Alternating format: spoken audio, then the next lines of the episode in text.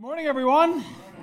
It is awesome to see you this morning. So happy to be here. It's a pretty full house for us this morning. So it's a blessing to see uh, so many faces here uh, that uh, we miss and uh, that uh, the regular ones we see. I just welcome you as well. Welcome all you watching on Facebook. Uh, just a blessing to be with you this morning. And we'll be continuing our study this week in Ezra and Nehemiah. in a message this week that I'm calling Repentance, and we're going to cover chapters 5 and 6 today. Uh, so before we get into the word, uh, let's go and ask the Lord for help. Uh, dear Father, uh, we're just so thankful for the opportunity to gather as your children. As we sang this morning, Lord, uh, great is thy faithfulness, and we're so thankful for you, Lord, and all that you provide. And Lord, now we just ask your Holy Spirit, come, uh, help us with the word this morning. Lord, may you just trigger our hearts, Lord, and, and give us what you have for us this morning. Illuminate the word, and may it change us, Lord. We pray in Jesus' name. Amen. Well, uh, last week I mentioned how easy it is to get started on a, on a weight loss fitness uh, campaign, uh, and yet how hard it is to see that thing through. Uh, I've had times in my life where I've resolved to drop a few pounds and I start like a house of fire on Monday, and then the weekend comes and uh, all of a sudden I eat a pound of brisket at 10:50, uh, and the whole thing uh, gets derailed, you know. And so that, that can happen to us. I'm sure many of you have had that same experience. Uh, but there's a couple things we can do when we have that experience. Uh, you know, there are 21 meals in a week, so we can decide that we're going to get right back on track, or we can just say, well, I've blown it. I'm just going to blow it big and just go crazy. Uh, and so those are the decisions that we have to make. Well, when we're talking about the Jews and the temple, they blew it big when they got back. Uh, doing this temple rebuild. They started well, but then everything got off the rails. And we saw last week that Satan was in it, right? First, he came and he tried to infiltrate. And when the subtle infiltration didn't work, then he tried to intimidate. And that did work. Uh, they stopped them from building out of fear. And once the uh, intimidation worked, well, then the next thing he did was he got them to procrastinate. And so this was the big thing for them. Uh, for 16 years, from 536, when they stopped building the temple, uh, until 520, which is where we'll find ourselves today, instead of relying on God uh, and His strength and His power and His provision uh, to complete this project, they went and they built their own homes, uh, built their own houses. And so, what did God do? Well, He sent Haggai and He sent Zechariah to them uh, to prophesy to them, to, to awaken the Jews from their slumber. God said, You've sinned you're being slothful. You're taking care of your own personal comforts while my house lies desolate. It's time for you to get back on track. And so, uh, over chapters 5 and 6, which we'll cover today, we'll see that the Jews repented. And when they did, God uh, was with them. God blessed the work and he blessed his people. And so, the question I have for us, the way we're going to apply this to us today, is to ask Have we failed in a task that God has given us? And if so, what are we going to do about it? How are, we going to respond if we've failed? How will we react uh, to that? And the proper response, as we'll see today, is to repent and to get back on the track that God has for us. Uh, so we've had uh, verses 1 and 2 uh, read to us already. And what I want you to see here is that God sent the prophets to help Israel, to, to convict the Jews of their sin, and to get them back on track. And in fact, uh, Haggai chapter 1 uh, and Ezra chapters 5 and 6 are, are, so intertwined that you really can't understand one without the other. And this is why uh, in the email I sent, I asked uh, if you saw that to, to, read the book of Haggai before we came today uh, because it'll be so helpful. Uh, Ezra chapter 5 kind of leads, leads there at the end of chapter 1, there's a comma that says, that the name of God of Israel, who was over them, comma, and then right after that, we could squeeze the book of Haggai right after that comma. And that is where uh, Haggai's prophecy comes. And then Zerubbabel, the son uh, of Iddo, gets up uh, to, I'm sorry, the son of Shealtiel gets up to start to build the temple again. So it's 520. Uh, we were in 536 last week at the end of chapter 4. So Cyrus is dead. His, uh, two, two of his successors are dead, and now Darius is on the throne. Uh, this is not Darius the Mede, not Darius of Daniel chapter 6, Daniel on the lion's den. This is Darius, the king of Persia. He's a different Darius. And so, again, no work has happened on the temple for 16 years. Uh, and so, this is the setting that Haggai and Zechariah step into. Now, sometimes the prophets come and they predict the future, right? We've seen that. We understand prophecy is sometimes a prediction of the future. But sometimes a prophet comes uh, just to bring a word of rebuke, a word of, of, of uh, condemnation from the Lord uh, to the people, or a word of command. Uh, and that's what we see here from Haggai and Zechariah. Uh, Haggai especially comes to rebuke their, their lethargy and their sloth in not rebuilding this temple, in not doing the work that God has for them. So Haggai comes essentially to light a fire under these guys. He says, Hey, get up, get going, get busy. It's time for you to repent and do the Lord's work. And so it's his prophecy that gets them moving again. So, what I want to do is to read Haggai chapter 1 for us because it'll really set in context uh, what was happening here uh, at this time so that we understand before we preach the rest of the uh, passage today. So, Haggai chapter 1. In the second year of Darius the king, on the first day of the sixth month, the word of the Lord came to the prophet Haggai to Zerubbabel the son of Shealtiel, governor of Judah, and to Joshua the son of Jehozadak, the high priest, saying, Thus says the Lord of hosts This people says, The time has not come, even the time for the house of the Lord to be rebuilt. Then the word of the Lord came by Haggai the prophet, saying, is a time for you yourselves to dwell in paneled houses while this house lies desolate. Now, therefore, thus says the Lord of hosts Consider your ways. You have sown much, but harvest little. You eat, but there is not enough to be satisfied. You drink, but there is not enough to become drunk. You put on clothing, but no one is warm enough. And he who earns, earns wages to be put into a purse with holes. Thus says the Lord of hosts Consider your ways. Go up to the mountains, bring wood, and rebuild the temple, that I may be pleased with it and be glorified, says the Lord. You looked for much, but behold, it comes to little. When you bring it home, I blow it away. Why? declares the Lord of hosts. Because of my house, which lies desolate, while each of you runs to his own house. Therefore, because of you, the sky has withheld its dew, and the earth has withheld its produce. I called for drought on the land, on the mountains, on the grain, on the new wine, on the oil, on what the ground produces, on men, on cattle, and on all the labor of your hands. Then Zerubbabel, the son of Shealtiel, the son of and Joshua, the son of Jehozadak, the high priest, with all the remnant of the people, obeyed the voice of the Lord their God and the words of Haggai the prophet, as the Lord their God sent him. And the people showed reverence for the Lord. And then Haggai, the messenger of the Lord, spoke by the commission of the Lord to the people, saying, I am with you, declares the Lord. So the Lord stirred up the spirit of Zerubbabel, the son of Shealtiel, the governor of Judah, and the spirit of Joshua, the son of Jehozadak, the high priest, and the spirit of the remnant of the people. And they came and worked on the house of the Lord of hosts, their God, on the 24th day of the sixth month in the second year of Darius the king. So, convicting words from Haggai, and that's just what Israel needed to get themselves back on track. Now, Zechariah also prophesied at the same time, and his, his prophecy is 14 chapters of, of his visions of what the completed temple is going to look like, and ultimately how it points toward Jesus, who would ultimately fulfill the temple. Well, the Jews, they listened. They finally repented. They got back on track after 16 years. And, and what is repentance? It, it's simply acknowledging your sin uh, deciding that it's wrong, and then turning away from it and back to the Lord and His ways. And so that's what the Jews did. What we find uh, so far in the book of uh, Ezra is that uh, God allowed them to return. The return of the exiles was chapter 1 and 2. And then they rebuilt the altar and the temple foundations. That was Ezra 3.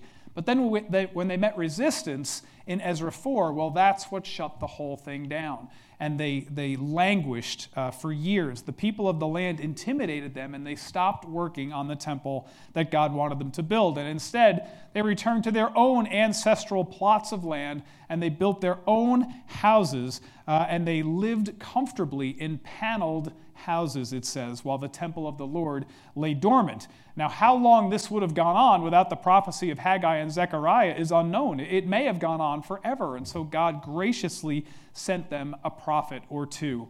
And Haggai jolted them from their comfort, and he told them that the reason why they were poor was because God was judging them for their sinful attitudes, because they took comfort in their own homes rather than doing the task that God had sent them to accomplish, which was to rebuild the temple.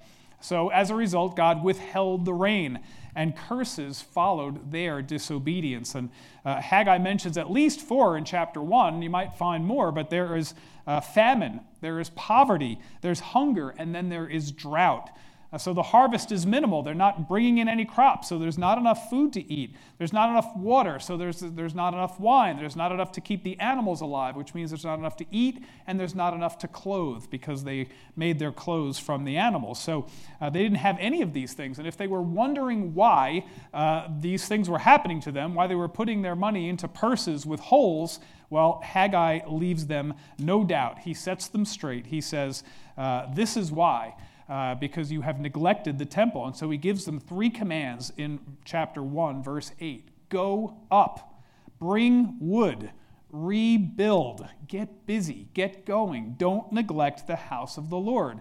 And so he showed them that they were sinning by these sinful attitudes, choosing comfort over conflict and apathy over tenacity.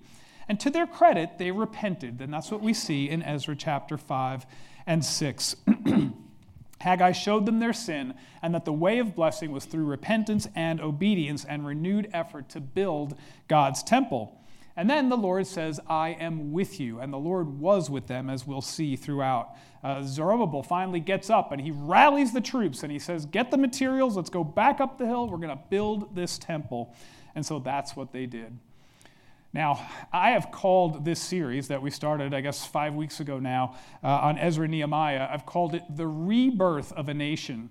Uh, and I've done that for a reason because this is where we find ourselves and our nation. Uh, because since we've started uh, this series, I've been trying to highlight uh, the things that are required for national revival and repentance.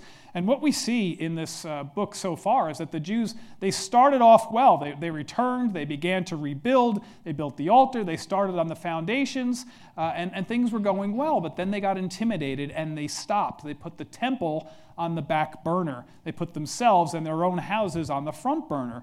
And so God judged them with famine and drought.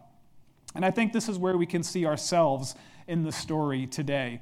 Uh, we can apply it here because uh, we may be right where the Jews were uh, just before Haggai prophesied. I mean, as a nation, we live in paneled houses, right? We live in relative comfort. And as a nation, we are apathetic towards God. We've kicked him out of the public square. We're against most of the things that God is for. We live in a culture that rejects God.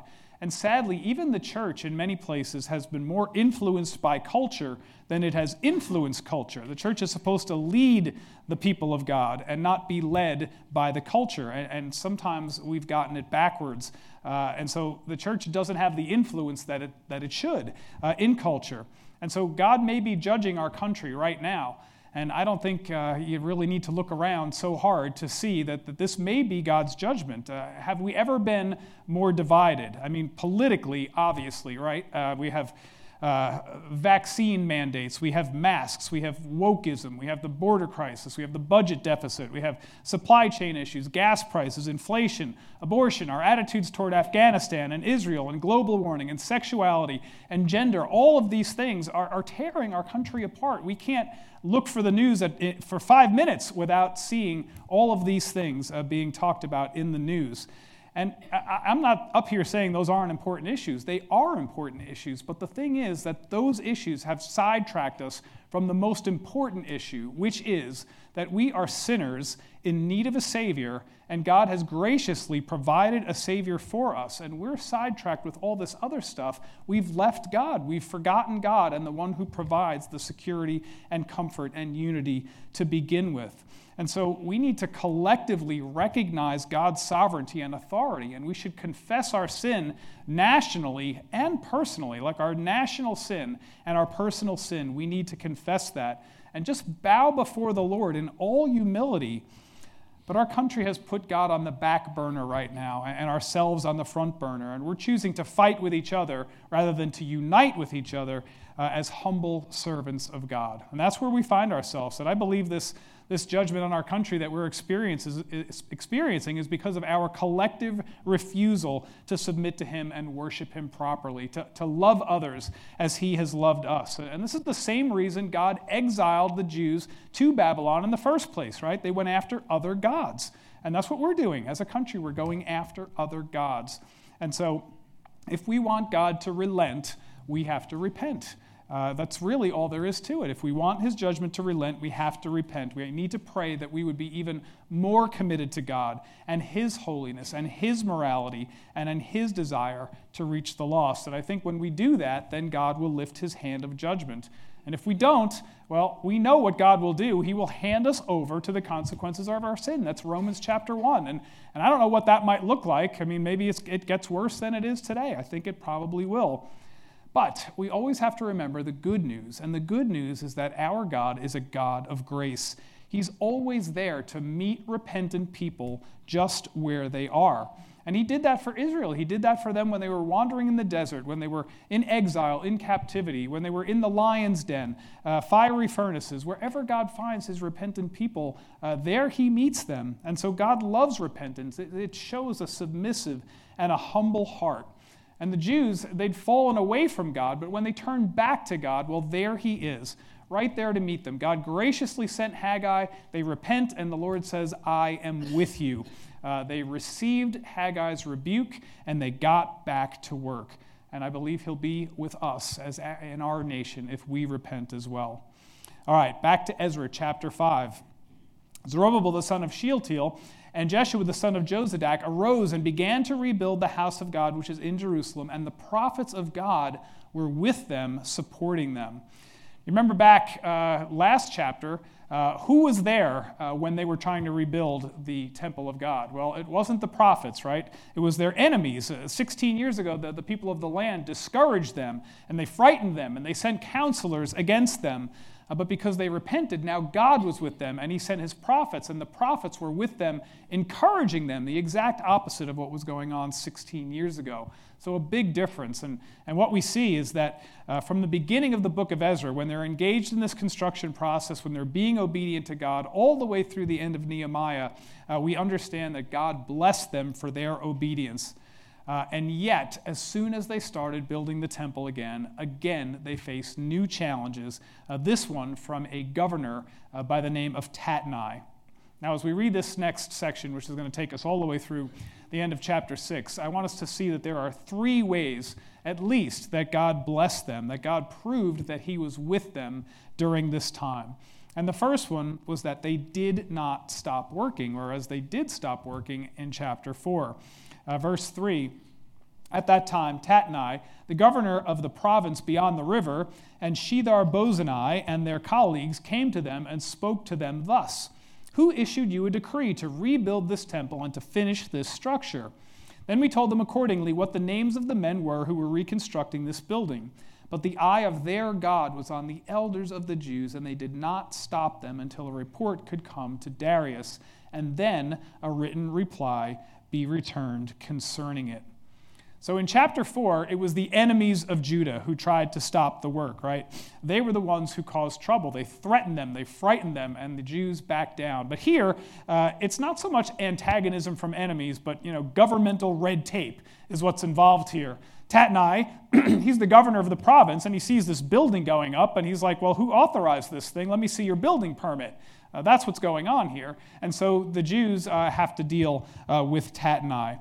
And what we see is, is most importantly that the eye of their God was on the Jews, and so he, they did not stop them from working. And here we see God's sovereignty, proof that God is with them uh, because of their obedience. God was proving that he was with them. So that's the first way. They didn't stop working.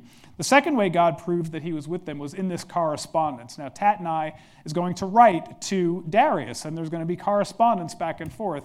And we see uh, that uh, the returning Jews were allowed to present their case, which is a big deal for them to be able to say exactly what happened and to have it translated to the king uh, properly and factually. And so we see that Ezra had a copy of the letter that Tatnai wrote to Darius, and this is what it said To Darius the king, all peace. Let it be known to the king that we have gone to the province of Judah, to the house of the great God, which is being built with huge stones, and beams are being laid in the walls. And the work is going on with great care and is succeeding in their hands. Then we asked the elders and said to them, Who issued you a decree to rebuild this temple and to finish this structure? We also asked them their names so as to inform you that we might write down the names of the men who were at their head. So we see already Tatnai is giving an unbiased account. There's really nothing malicious in this account. He's just laying out the facts. The Jews are rebuilding the temple, they're laying huge stones and beams, and the work is succeeding in their hands.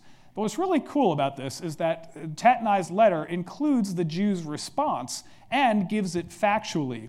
Here's what they said in reply.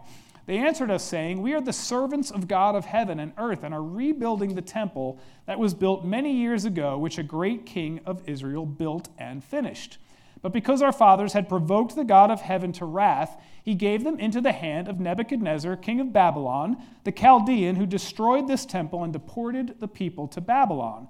However, in the first year of Cyrus, king of Babylon, King Cyrus issued a decree to rebuild this house of God.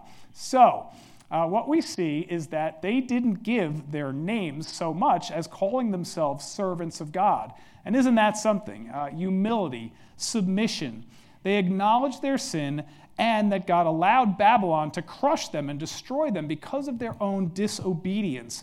And that's great that they were so humble, but what's really neat about it is that Tatnai included all of this factual information in his letter to Darius. Uh, even the utensils are mentioned in the letter.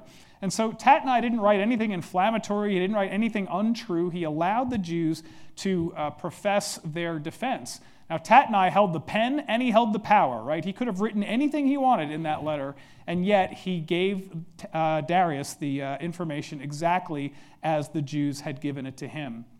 And so Tatnai seems like a reasonable guy. He asked the king, Well, what should I do? And that's verse 17. Now, if it pleases the king, let a search be conducted in the king's treasure house, which is there in Babylon. If it be that a decree was issued by King Cyrus to rebuild this house of God at Jerusalem, and let the king send us his decision concerning this matter.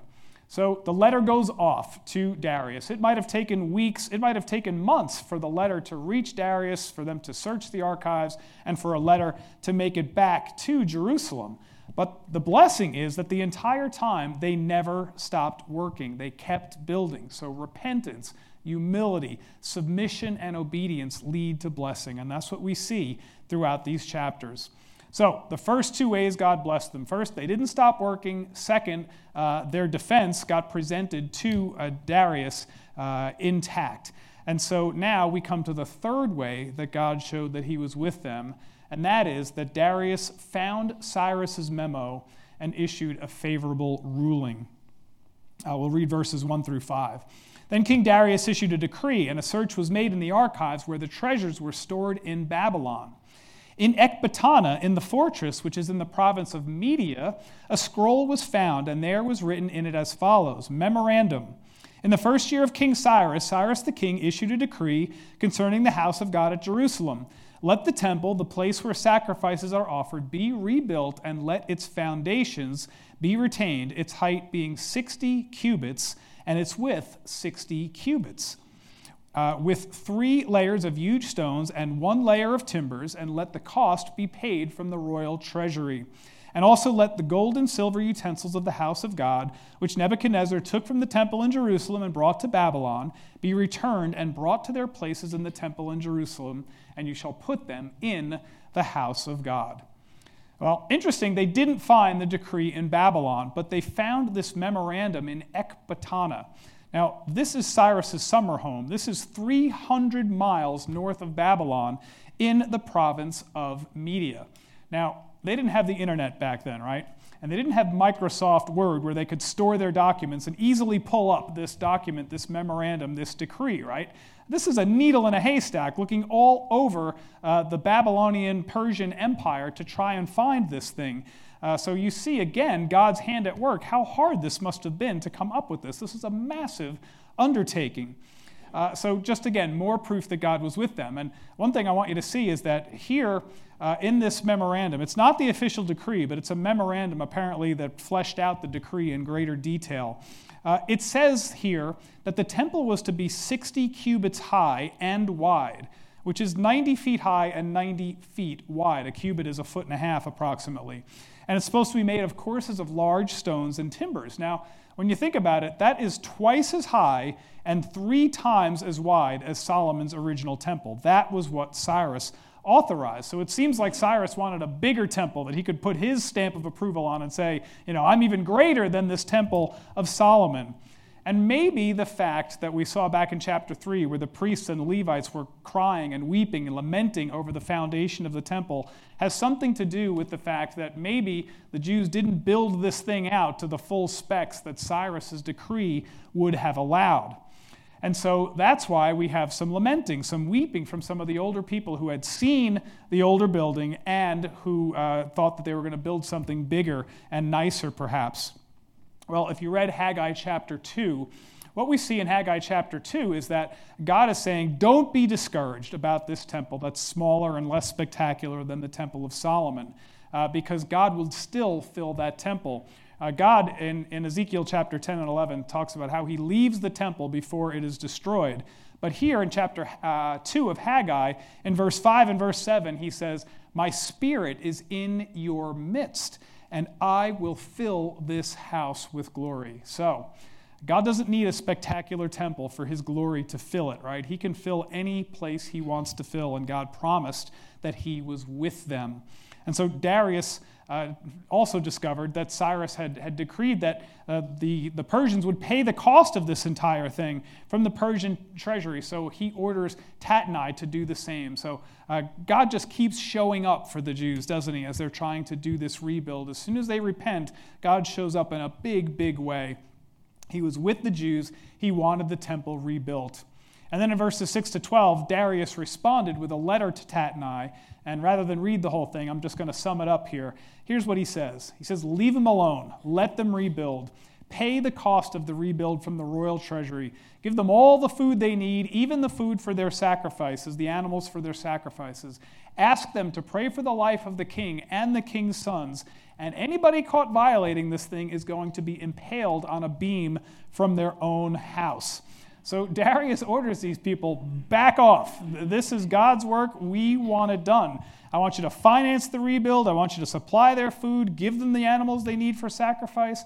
And the penalties for violating this were quite severe. This is like what happened to Haman a couple decades later in the book of Esther when he was found uh, to be a traitor. Uh, what they did was they took a beam, which is uh, you know a big round log, almost like a telephone pole. They would sharpen the top end of it so it would look like a giant pencil, and they'd put your body on top of that point, grab you by the limbs, and pull down.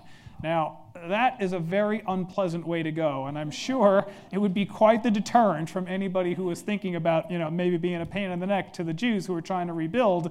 Uh, the thought of being impaled uh, might deter them. So uh, we see uh, Darius very serious about enforcing this decree. Again, more evidence how God is with them. And so now we see that the Jews took full advantage of this second chance to finish the temple. And what we'll see in these last verses is that continued obedience results in continued blessings. Uh, and the first thing we see is that they completed the temple, verses 13 to 15. Then Tatnai, the governor of the province beyond the river, Shethar Bozenai, and their colleagues carried out the decree with all diligence, just as King Darius had sent. And the elders of the Jews were successful in building through the prophesying of Haggai the prophet and Zechariah the son of Iddo. And they finished building according to the command of God of Israel and the decree of Cyrus, Darius, and Artaxerxes, king of Persia. The temple was completed on the third day of the month of Adar. It was the sixth year of the reign of King Darius. So four years have passed now. Now it's uh, 516, and so probably the temple was built based on that calendar, this the third day of the month of Adar during the sixth year of the reign of King Darius. That was probably March 12th, 516 BC. So, isn't that cool how, how specific the Bible is? Uh, tells us exactly when. And so, the next thing they did after they completed the temple, just like Solomon in the days of old, they dedicated the temple. And the sons of Israel, the priests, the Levites, and the rest of the exiles celebrated the dedication of this house of God with joy. They offered for the dedication of this temple of God a hundred bulls, two hundred rams, four hundred lambs, and as a sin offering for all Israel, twelve male goats corresponding to the number of the tribes of Israel. Then they appointed the priests to their divisions and the Levites in their orders of service of God in Jerusalem, as it is written in the book of Moses. So, what do we see? They're returning to the proper mode of worship, the way the Lord wants to be worshiped. They're going to worship Him exactly that way, according to the law of Moses. Now, this seems like a tremendous amount of animals, right? 100 bulls, 200 rams, 400 lambs. Uh, this is nothing in comparison to Solomon's temple, where they, or, where they slaughtered 22,000 cattle and 120,000 sheep and goats. Uh, but even though it's less, it shows a great sincerity of heart. They, they used what they had. They showed their commitment to God in their sacrifices and in appointing the priests and Levites to serve according to the law of Moses, just as the law of Moses said. And then the next thing they do is they observe the Passover and the Feast of Unleavened Bread. 19 to 22, the exiles observed the Passover on the 14th of the first month for the priests and the Levites had purified themselves together. All of them were pure. Then they slaughtered the Passover lamb for all the exiles, both for their brothers, the priests, and for themselves, the sons of Israel who returned from exile, and all those who separated themselves from the impurity of the nations of the land to join them, to seek the Lord God of Israel. They ate the Passover.